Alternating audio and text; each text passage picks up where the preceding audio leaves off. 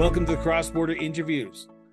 This show is about sitting down with local elected leaders from all corners of this great country. From every province and territory, we have you covered municipally. And over the course of this episode, we'll be learning about who our guest is, what drives them, and how they are working to make their community a better place for everyone who lives there. Today, we are honored to be sitting down with City of Woodstock, Ontario Councillor Kate Leatherbarrow. But before we get into today's episode, I just want to ask you to do a favor for me if you can. Hit that subscribe button, hit that follow button. Your following and subscribing to our show makes me understand that municipal issues are not just important to me, but they're important to you as well. So if you can, if you haven't already, hit that subscribe button. Now, on to our interview with Councillor Leatherbarrow. Um, Kate, I want to thank you so much for doing this. Greatly appreciated. But I want to start with sort of the general question that is this show. And you're no exception to this question. And that is where did your sense of duty to serve your community come from, Kate?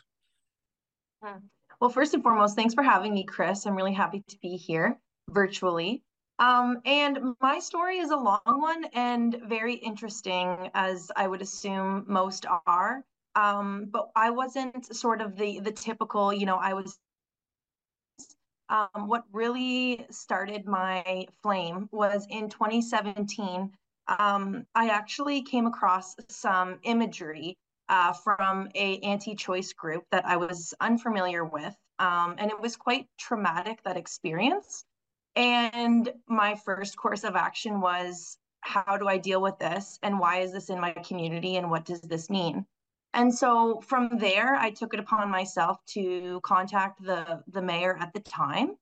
And then from there, I created a petition. And from there, I was a delegation before council. Um, and so I really started to dig into the municipal process, which I had no understanding of. Um, I would say that I've always been strong and opinionated, but not uh, labeled political. But it really came down to when I was before council with my five minute delegation to express my concern about the larger community seeing false images like this and the impact it has on women. Um, I didn't see myself around the table and I was dissatisfied with the end result of, of that discussion. Um, and so that's really how it began. It, it almost fell directly into my lap and impacted me. And then I started to dig deeper on how does this all work? Who is representing me? And from there, I just stayed the course. Now, it, it sounds like, and correct me if I'm wrong here, and I, I apologize to paint a broad stroke, but it sounds like uh, you didn't really have much of a, a, municipal experience prior to that 2017 experience. Um, no was politics discussed at the dinner table did you understand the democratic process that was municipal politics before that 2017 meeting or was it relatively a fully green moment for you getting in front of that council and talking and giving that delegation well, again, Chris, I would say I've always been opinionated and bold, um, and I was aware of politics. I mean, often yeah. I think municipal politics is overlooked because of party politics. So certainly aware of you know your prime ministers and my parents took me to, to vote and, and i was an active voter once i was of age. So yeah those things certainly were part of my you know around the kitchen table family conversations. Um but yeah it, it was just this municipal realm. Um and to this day i firmly believe that municipal politics is your backyard. It is your um, local government. And I think, of course, it is one of the most important of where you can influence change. So, yes and no, I guess. Yes, I was familiar with politics and party politics, but no, I was not familiar with specifically municipal politics. Now, this is a very special occasion for yourself because one year ago today, as of recording this episode, you were elected as a city councilor for the city of Woodstock. Now, I, I wanted to go back to that 2022 election for a few minutes if possible. Um, I just mm-hmm. want to make sure that I got this right. This was your first election that you ran and that you put your name on the ballot, correct? No, actually, Chris. So um, when I mentioned in 2017, that's kind of how things got started. In yeah. 2018 was a municipal election. Yeah. So, so I didn't know if I, you would have put your name forward during that. Yeah. well, of... and again, everything kind of happened. I'll use the word organically, but it was, as I said, the delegation process. And then it was the Women's March I was putting together in Woodstock, uh, January of 2018. And through the Women's March, I found about these municipal campaign schools specifically for women to get them to run a good campaign, canvass their community, and put their name on the ballot. So, yes, I actually ran in 2018 and I lost by 59 votes. And so I carried that 59 votes, Chris, for four years and ran in 20, uh, 2022 and, and came out with the most votes. So it's certainly, you have to, you have to be patient and stay the course. You really do. What did you learn about yourself during that campaign period, particularly in 2018, that you carried over to 2022, that you adapted and made yourself a better candidate in 2022 to be successful? Well, I think that name recognition is huge. Um, the city of Woodstock has a population now of about 50,000 people. And so I was born here, but I didn't grow up here. And so um, my family and I moved to Woodstock almost 10 years ago from the city of Guelph. So name recognition was huge. I enjoyed um, door knocking. I enjoyed, you know, being putting myself um, on social media for a platform, but I really enjoyed engaging with residents. So that was kind of my foundation of running a good campaign. Um, but we are a citywide council, Chris, so we don't have wards in the city of Woodstock. So that's a lot of doors to knock on. So I just used a sharper strategy in 2022 to continue to do what I enjoyed, which was to reach out to the residents, but to knock on as many doors as possible. Um, and there was a bit of controversy between 2018 and 2022 because unfortunately in the year of 2021, a counselor um, had passed away uh, suddenly because of health and it was it was very tragic. And so because I was the runner up, procedurally, council was advised to fill that vacant seat with the runner up and that's not what happened. So whether it was intentional or not, I continued to stay in the front of people's minds, continued to advocate for what I felt was the best for the city of Woodstock. Um, but I also share joy and passion in bringing people along. So, bringing more candidates to the ballot in 2022 and really to raise awareness of how to run a good campaign. Uh, Woodstock is small town but meets city certainly with our population growth. But further to that, not a lot of people were familiar with candidates being at their front door. So I wanted to create that change for myself, but so people knew what it looked like to have a good, healthy, positive local campaign. You get elected in 2022 uh, in your first term. And over the last year, I can imagine there's been some challenging votes that you've had to make. There's some challenging days uh, around the city council table. And you have to wear that because you put your name forward and you have to make the tough mm. decisions that will impact people. As you said, you are the government that is in the backyard of everyday people. You are the government that has the biggest impact. While it may be forgotten about, you have the biggest impact on the day to day lives of the residents of Canada, particularly the residents of Woodstock. Mm-hmm. How do you balance that? How do you weigh those decisions when you go into that council chambers, knowing that the decisions you're about to make, the motions that you're about to put forth, the, the votes you're about to pass are going to impact your residents, good, bad, or indifferent? Mm-hmm. Well, I would say two things. The front of my mind is always community engagement.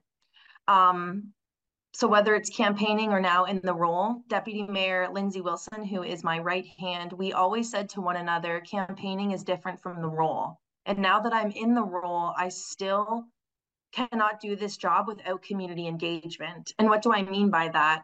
That means sharing and providing information on how this all works, talking to residents that either are agreeing with me or disagreeing with me, but making sure that I'm sharing that democratic role. Because yes, I was sent to do the job on behalf of the residents, but I can't make these decisions as hard and as um, positive as they as they are at times, because it really can fluctuate, certainly in today's society. Um, but community engagement is at my very core, and it really, really helps me fill my full seat.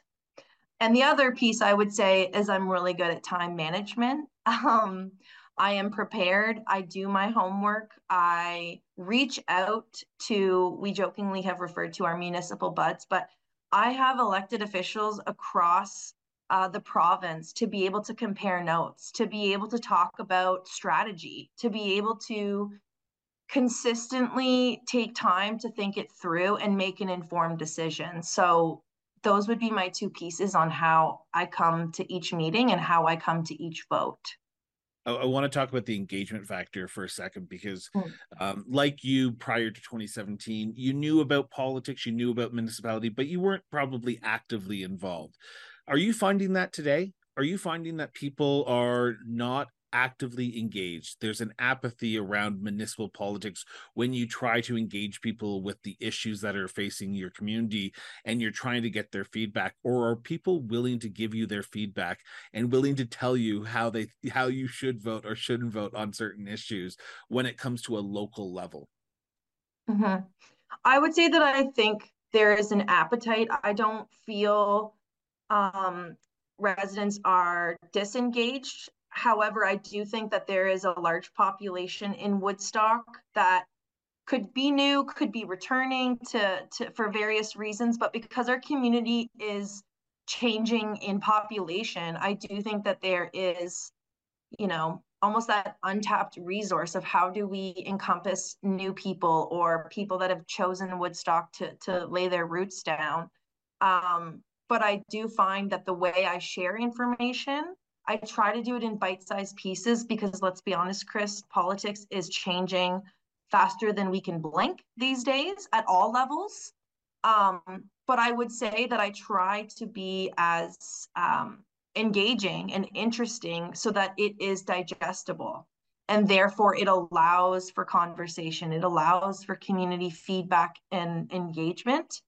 Um, but but there is that that I don't know if we want to call it the gray area or the untapped area of we still have a responsibility to, to tap into those residents, whether whether they're new or they've been here for five years through the pandemic and they're just finding outlets within the city of Woodstock now. Um, but I take that responsibility really, really seriously, right? How so? Um, I, I almost look at it, I'm a small business owner too. Um, and, and Oxford County is the region where Woodstock um, is. We are the largest municipality in the entire region. And I think the region is between 115,000 and 120,000. Don't quote me on that, but over 100,000. And I look at it like small business because I am a small business owner. But when I moved to Woodstock, I worked for a small business first.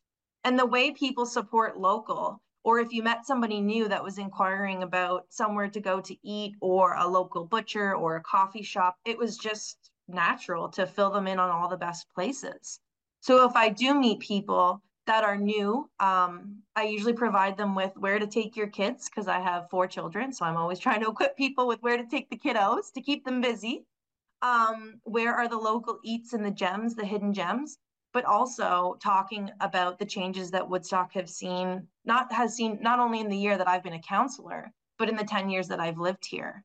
So always sussing that all out, but always keeping that responsibility hat on saying, let's bring everybody in together you know? Let's let's inform the people. Um so yeah i look at it as like support your local small businesses and support your local municipal politics when people do stop you though when people do talk to you and have questions about what's going on and the issues that they're bringing forward to you is there understanding of the jurisdictional roles that the municipality plays compared to the province or the federal government when i when i mm-hmm. when i've spoken to many municipal leaders and i've done this a few times uh, there's a there's a gambit. There's people who say, yeah. There's mm-hmm. people who just don't understand the jurisdictional roles. I'm getting asked about provincial matters or federal matters on a daily basis, and then there's some who say, no. People have a better understanding than you might think about what the municipality does and why they should go contact their MPP or their MP compared to their local city council.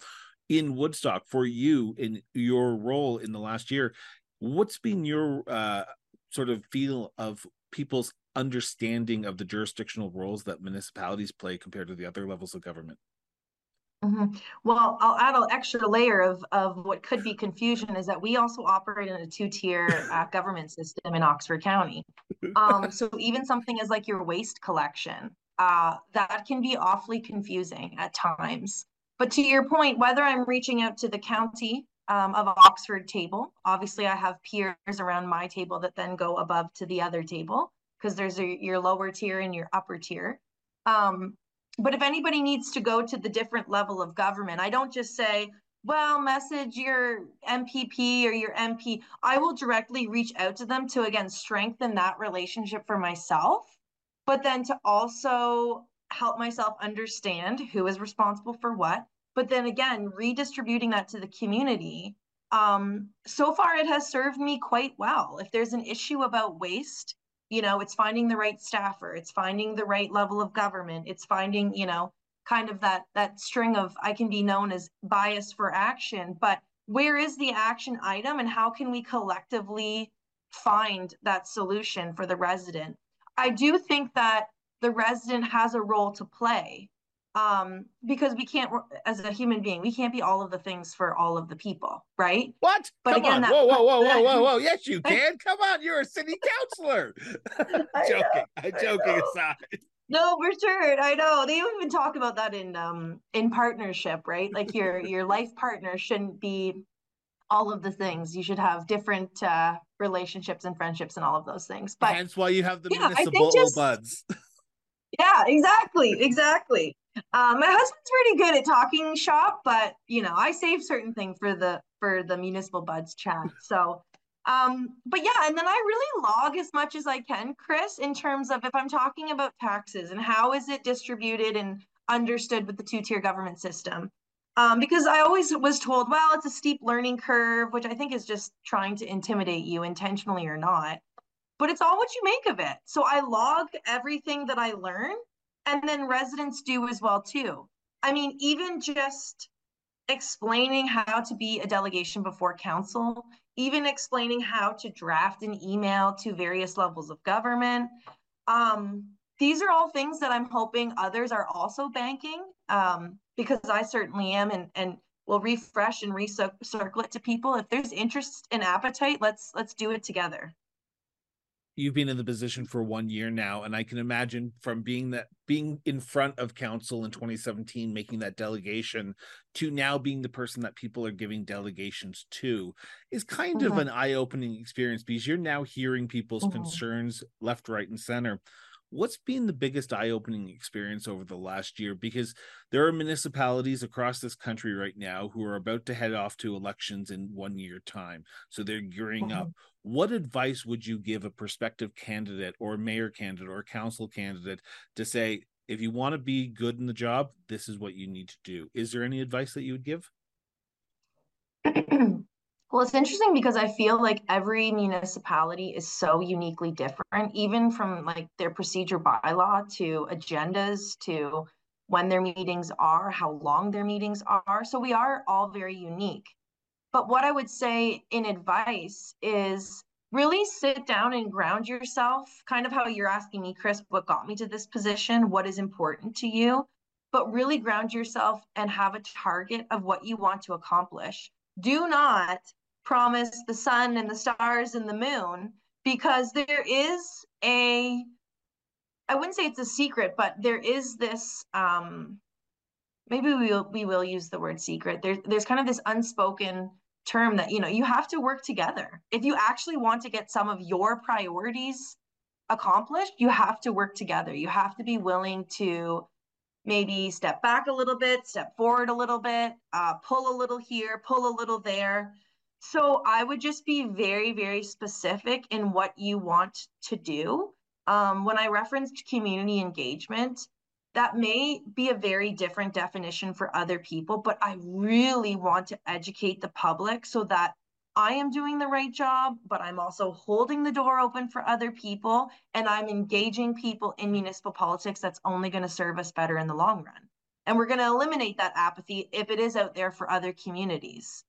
So being precise and true to who you are as an individual, what you're saying at the door, um, again door knocking canvassing if if if you are if you have the ability and if you have a, a solid team and you feel safe to do so you will hear what the people want. You will hear and fine tune why you should be running and how your personal qualities or traits can impact change based on what you're hearing at the door. So campaign really really hard but be honest to yourself and don't promise things that you just aren't sure you can deliver because that's setting yourself up and residents for disappointment. I want to turn to my one last question before we turn to the second segment, where we're going to talk a lot more about community engagement. And I want to talk about the balancing act that you have to go through as a municipal council at the local level. Mm-hmm. You don't go off to Ottawa to do your job. You don't go off to Queen's Park to do your job. You're in your community 24 7. And I can imagine there's days where you just want to go to the grocery store and be Kate. You want to go out mm-hmm. to the mm-hmm. park with your kids and be mom. But you yeah. know, the moment you leave that door, while it may not be a full time, glorious paying job, you are yeah. Kate, counselor Leatherbarrow, every single time you mm-hmm. leave that door. Have you mm-hmm. found mm-hmm. that balance of being just mom sometimes and being counselor, or are you always counselor no matter where you are? I think I'm always counselor no matter where I am. And my family, because I said I have four kids. Yeah. my family, that's part of my foundational makeup, right? Um, I try to avoid a child having a complete meltdown in public if a resident's talking to me about a budget line. But I mean, I'm also there because I think families and children also need to be represented. So it's very much, you know, my the reality of of the role. Um, have your kids say... gotten to the point yet where they say, "Mom, I'm not coming with you because you're going to be four hours to go get milk"? yes and no. Yes and no. My oldest will be 11 uh, next week, so I can see that. Like, oh, how long are we going to be? What is this looking like? Where are we going? Um, but they're pretty patient too, and and it's absolutely amazing um, how much they they're sponges, right? I mean, I've had conversations with my kids about uh, people that are experiencing homelessness, right? And, and again, because it's our everyday life and, and our business and, and, and our community, um, I think that's really beneficial for them. Um, but what I will say too is that in terms of when I do need to kind of turn it on and turn it off, I've got a really great support system and a couple really close friends that I will have a bottle of wine with and be intimate and vulnerable and I and I really value that time, right? So I do know if things are really really tough, not always on the bad days, but if if things are challenging or I'm burnt out, I also know who to go to and and how to express myself to kind of continue to to push forward. So there's a bit of balancing of course, but being stopped in the grocery store with my kids and talking shop um I'm definitely both Kate and counselor. So and mom. I appreciate your honesty there. Uh, I want to turn to the second segment. And before I ask, start this line of questioning, I'm going to preface this question by saying this is a conversation between the counselor and myself. This is not a motion of mm-hmm. council. This is not a direction of council. This is not even a policy of council. This is the counselor's opinion. Don't know why, mm-hmm. but we mm-hmm. get emails about this question. So, yeah. counselor, in your opinion, as of recording this episode, what do you believe is the biggest issue or issues facing the city of Woodstock today? Mm-hmm. Well, and I really appreciate you saying that, Chris, because I do counselor corner uh, recaps after each meeting, and I always start by saying uh, I share these videos on behalf of myself because it is important to identify that um, there are opinions and and so on and so forth. So I appreciate you saying that, but I think one of the biggest challenges for Woodstock is that, as I said, it is a small town that meets city. There are so many small town perks, but we have big city problems.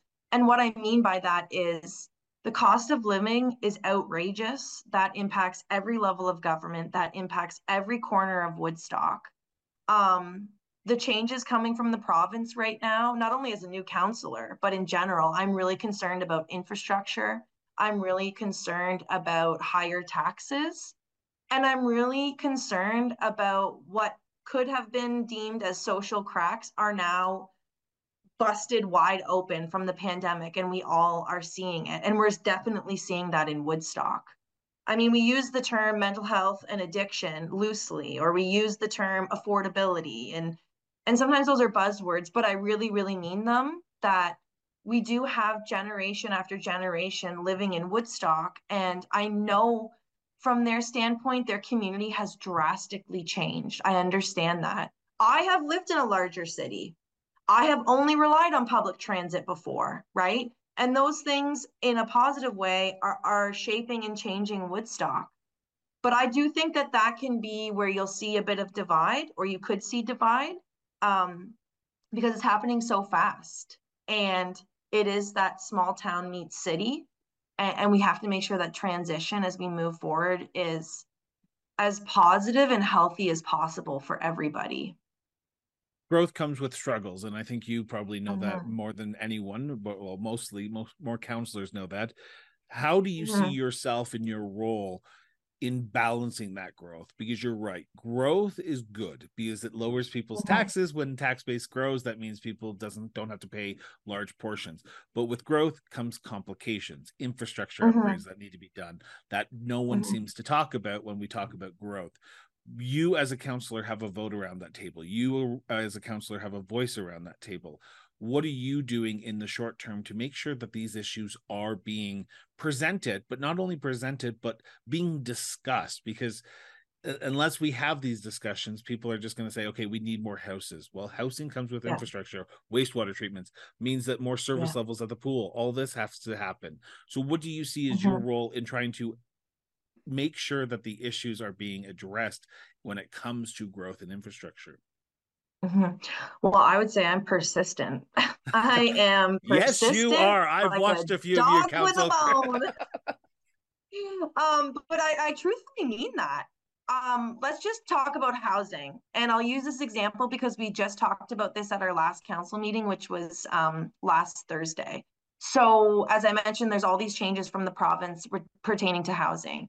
So there's what we call in Woodstock, again, it can be called different in other municipalities, but ARUs, which is additional residential units. So those are like your your granny flats, your your additions, your your you know kitchenettes and and you know basic shower, whatever. Um, to not only maybe house someone that is in your family that can't get into the market, to maybe have additional income for your um, mortgage, lots of different reasons but I can see around our diverse council, and I say diverse because we are very diverse in age. There are three new councilors um, serving for the first time, and then there are three returning councilors. And then our mayor um, is, is newly elected to the position of mayor, but he has also served two councils. Um, and specifically with the age, you can see how you have to be persistent from my point of view to share what lived experiences are like right now let's just say with kids right? And let's just say with you know students that have maybe done post-secondary and are coming home and they can't find anywhere to rent. And so that's where i mentioned chris to you you really have to work together. Um, and, and we're going to have to continue to be persistent of this because even when we were looking at widening the percentage of our driveways to allow for additional parkings for what is mandatory ARUs, additional residential units. You can see the pushback. You can see the resistance of, you know, one counselor could think like parking's been an issue as long as they've served for 20 years. But I can see that moving the needle from 50% to 65% versus moving it to 90%, like that's just a, a little pull guys. We you know we have to come together on this. So persist persistency but but shared lived experience from all of us i really hope by 2026 will get us to concrete decisions where we are representing such a diverse group of residents in the city of woodstock. And i hope that answers your question but that's just an example of you know i try to insert it left, right, and center. You know, I try to insert um, what other municipalities have done. And I think that's why I was elected because Woodstock hasn't seen this much change around their council table in a long time. Now, you're right. The, the, growth in infrastructure has a very big municipal component where you have to look at the day to day issues that are being confronted with you. The province has a, a role to play in this uh, issue as well with housing, federal government does as well but there's one area that is often overlooked the residents. The residents have a role to play in growth as well because there is a rise and i say this not knowing the answer to this question already but um, there's a rise of nimbyism in this country. There's a rise mm-hmm. of people who just want things to stay the same.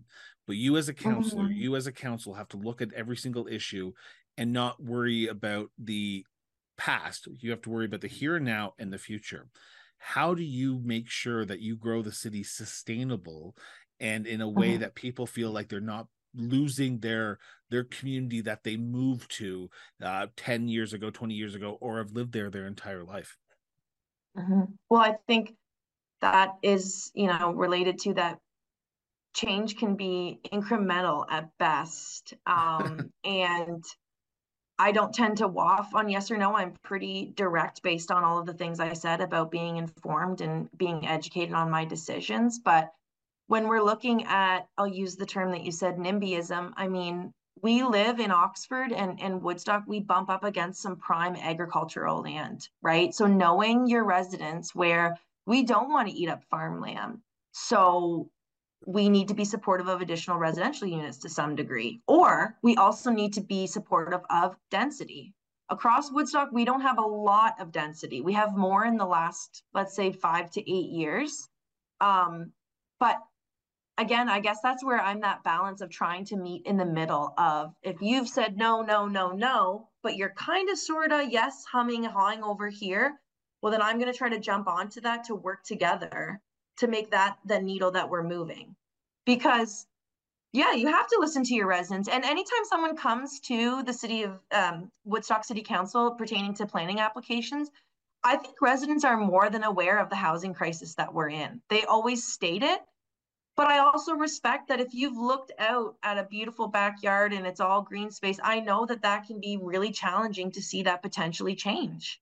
Um, but again, giving examples, giving lived experiences, asking that question, would you rather a suburbia or would you rather a two or three story? You know, it's it's really trying to help people get to the reality, but get to a place that they're comfortable and then we can all sign on board, right? Like if you don't want a 10 story, are you good with five or six? Because maybe that's what we have to do right now until people get more and more on board. Again, but back to that piece of Woodstock having been a town or viewed as a town for such a long time, right? We have to slowly inch some people towards like being an urban center, right? Well, I I will be the first to admit prior to uh, me reaching out for the love of me, I thought that Woodstock was a town. I didn't realize yeah. it was a city until probably two, three weeks ago when I originally reached I out. I was like, oh God, it's a city. It shows yeah. you that there's that town mentality. And as someone who yeah. lived in Ontario for some time and grew up in a town, which is now, I think, is a city or a or they I'm not sure if they're called a municipality or whatever they're called anyway right now. It, it's it, it, it there is that mentality of small town feel, big city heart, right? Because you are a city. Uh-huh. But I want to mm-hmm. pick up on a word that you've been mentioning a lot over the last 40 minutes so far, and that's mm-hmm. respect. Mm-hmm. And I want to mm-hmm. ask you how hard, not how hard, but you have to listen to all sides of the story people who disagree with you and people who agree with you. And there has to be a respect to that component because you have to give them their time that they feel like they've been respectfully listened but you have to make sure that you you're being respected for your time and respected in your role as well how do you make sure that you listen to both sides of the story because you don't want to just go into your echo chamber and say okay john sarah uh, jane all three of you you're going to tell me what the issues are and you're that's the only three issues that i'm going to deal with you have to go talk to right. bob amanda and keith and say okay you may not agree with me, but I have to respectfully listen to you because that's my role as a counselor. How do you see your mm-hmm. role in doing that and making sure that everyone feels like they have a voice or an ear to at Counselor Leatherbarrow? Mm-hmm. Well, I will say that I have hard boundaries in terms of like the way people speak to me. Um, well, and I respectfully, make that right? Respectfully. Yeah, yeah, exactly. No, but I, but I mean, like when we get passionate, I mean, some people, because I'm so naturally loud, some people think I'm angry when I'm passionate, and it's just because I'm I'm a very loud person, and sometimes I get a little blotchy when I get excited. Um, but language is really, really important, right? So I am very receptive to people that don't agree with me or think that I'm making a bad decision. Like, let's just say, yeah, it's coming as a as a negative uh, conversation. I'm still able to sift through that conversation, be empathetic, listen, um, and try to take that away. Maybe sleep on it. Maybe two days later, I'm like, hey, you know, I didn't think about that. The way that they said that that sentence that I was really at first against and thought, what are they talking about? But I really am a good listener, you know? And um, the reason I said the boundaries piece is that whether it's on my social media or whether it's in my emails, I mean, I've I've received a couple emails that called me quite a few names, and I just wrote back saying, you know, I, I refuse to have a conversation if you continue to or you plan on referring to me as X, Y, and Z. If you decide that you even would after like a to year, have, sorry, sorry, even after Yeah. a year in office, you're getting these emails. Yeah, very few, very few, because I think again, I'm very transparent with who I am and who you're dealing with, right? Yeah. But yeah, I mean, I have had a couple emails, even just terminology about social issues. Like language is really, really important to me. And and when people use the wrong terminology, I try not to take offense because maybe they're not talking about me, but I still will go the extra mile to say, that's actually not what it's called. Let's use this word instead, you know? Um, and I'm not perfect. I, I, I certainly can cuss every now and again too, right? But I just mean that um, yeah, boundaries is really important, but how could I get into this role and truly respect democracy if I was only going to plug my ears and listen to the good stuff, right? I mean, I was reflecting last night on this one year, and so much has happened in one year. I feel like that classic, you know, the duck is just chilling on the water, but then paddling like crazy underneath. Um, but I have received feedback that I don't agree with, and it's still left some type of impact or shifted my brain slightly to just look at an opposite view differently. You know, don't take it personally. Use it as a tool. So, You're one, and, and I say this respectfully, you are one of the most engaged municipal politicians that I've come across locally in Canada. You are active on social media. You are giving council updates. You are sitting there week after week after week during those counts after those council meetings and giving people a, an idea a peek behind the curtain of what's going on in council because no one's sitting there unless you're me watching a three mm-hmm. hour council meeting and going oh this is mm-hmm. so much fun. I enjoy it. Mm-hmm. But i am. Other people aren't why is that part of the community engagement so important for you why is it so important for you to reach out to people and say you know what if 50 people watch this or 700 people watch this you're being engaged you're being part of the democratic process that is municipal government Mhm.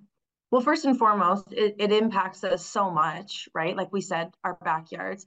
But also, I have a couple of friends that really struggle with the language of like through your worship to counselor so and so, you know, that language too can be really confusing and and and hard to understand. Like just procedure, right? Even planning applications. That's still a spot for me that I'm like, Whew, what does, you know, this mean? And have to go back to my notes. So if I really want change for the next generation and more people to step forward, we have to make this more accessible. We absolutely have to. Like I was kind of touching on this last night in my reflection of I really, really want more women in leadership roles. I feel like women are so multifaceted. It's not to say that men don't belong in politics, they absolutely do as well. But women can really look at a room full of people and make a decision and almost calculate how it's going to impact all those people in the room, right? It's not like a tunnel decision and, and this is it and that's final, right? Like empathy is so visible in women. And so I feel like, how do I entice more women, support more women, engage more women to run? Well, it's it's it has to be through making the information and the process more digestible and more understandable. And maybe it's a way for me to actually process the role.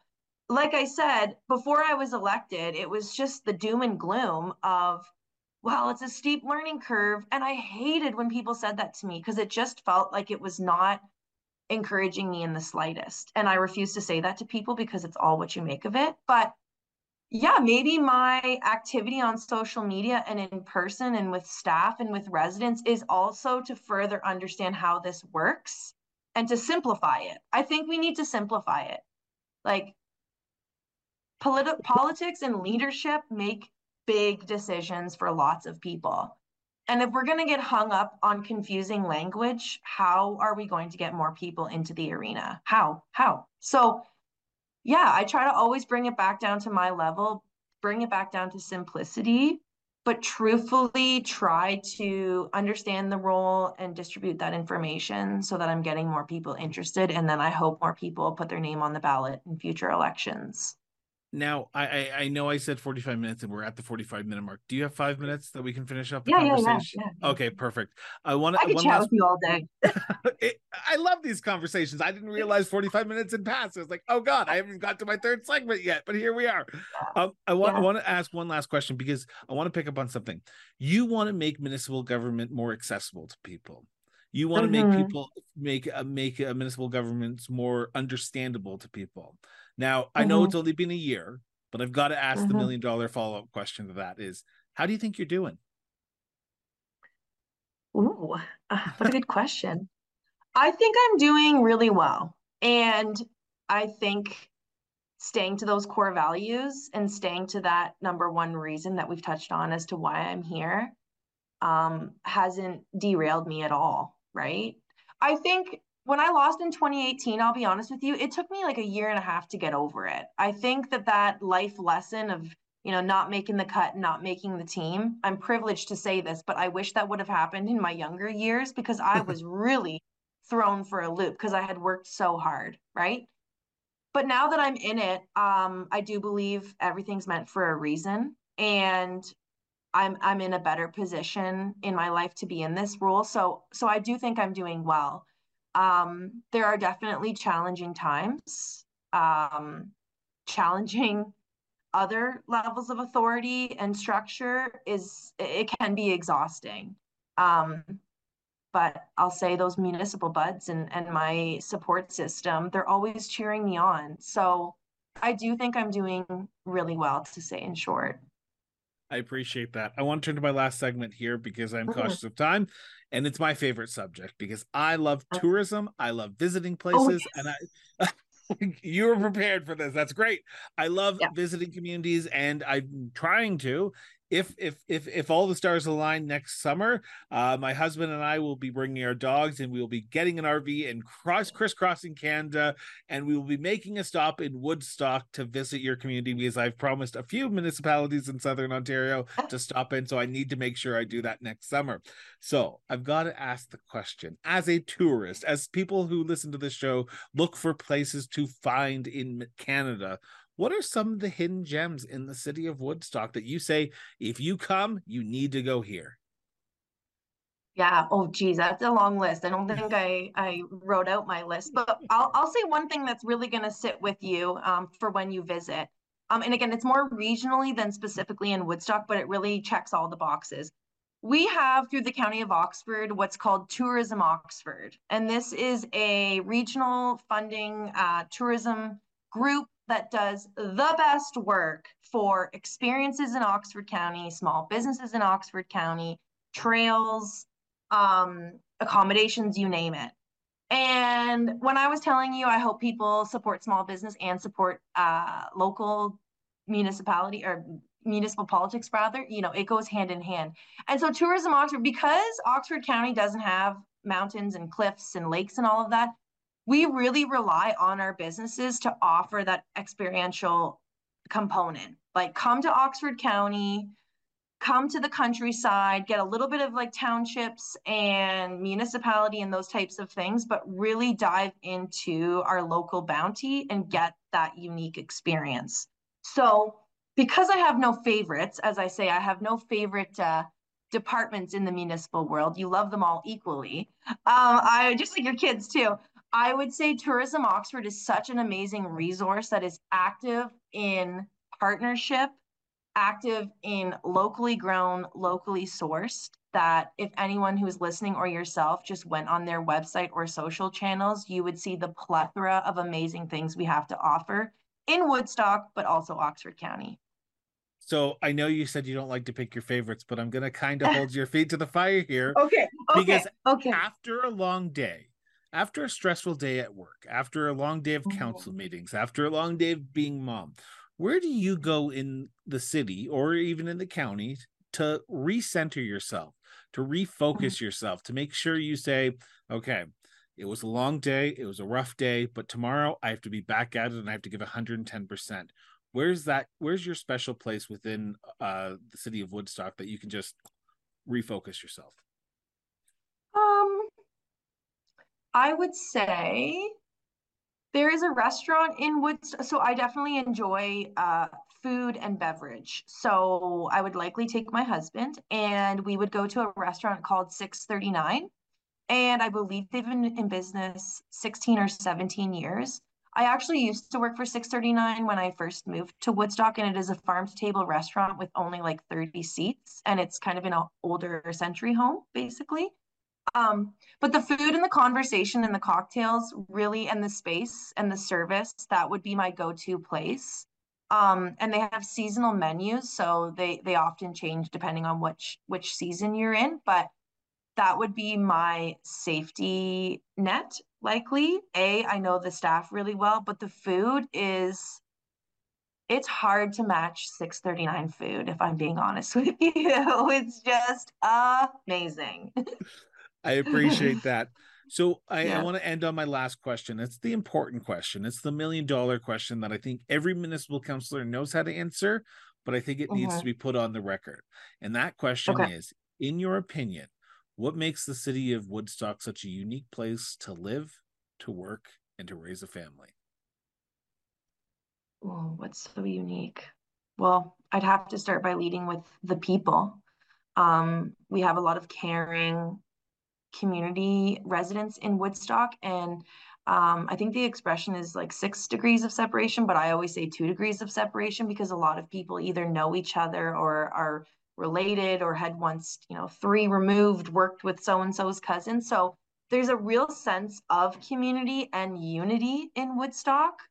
Um, I also think we're positioned really, really well, being right off of the 401 and the 403.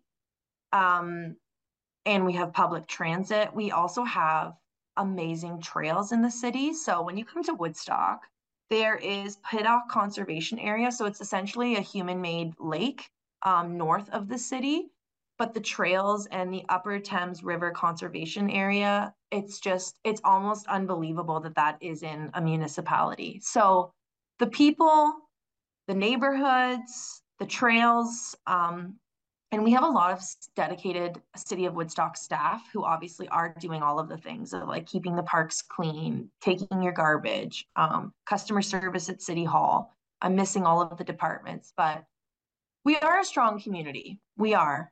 And I think it's a wonderful place to be and and and this is coming from someone that I, my heart was broken when we left Guelph. I felt so at home there and my grandmother who traveled a lot in her time she would say it takes two and a half years to settle into a city and I was like Barbara that's so long um, but it's very true and we have experienced so much um, success, but also support and, and community in Woodstock. So I think it's been, I think it's a great community. Counselor. And the best. And the best. Well, I'm assuming if uh, Cam Guthrie's listening to this right now, he's probably going, "You you left Guelph for Woodstock. What are you talking about?" Anyway, um, Kate, I want to thank you so much from the bottom of my heart I want to thank you for taking time out of your busy schedule to do this, for giving me a few extra moments with you, and for serving your community. Um, I don't think municipal politicians hear that enough, and I, I hope to change that. So thank you so much for stepping up, for being part of your community, and making the tough choices that you have to make on a day to on a daily basis when it comes to the betterment of your community. So thank you so much. Well, thank you for having me. I I, I look forward to more and more podcasts. I think the work you're doing is really important, and you're also helping uh, the greater good for future leaders too.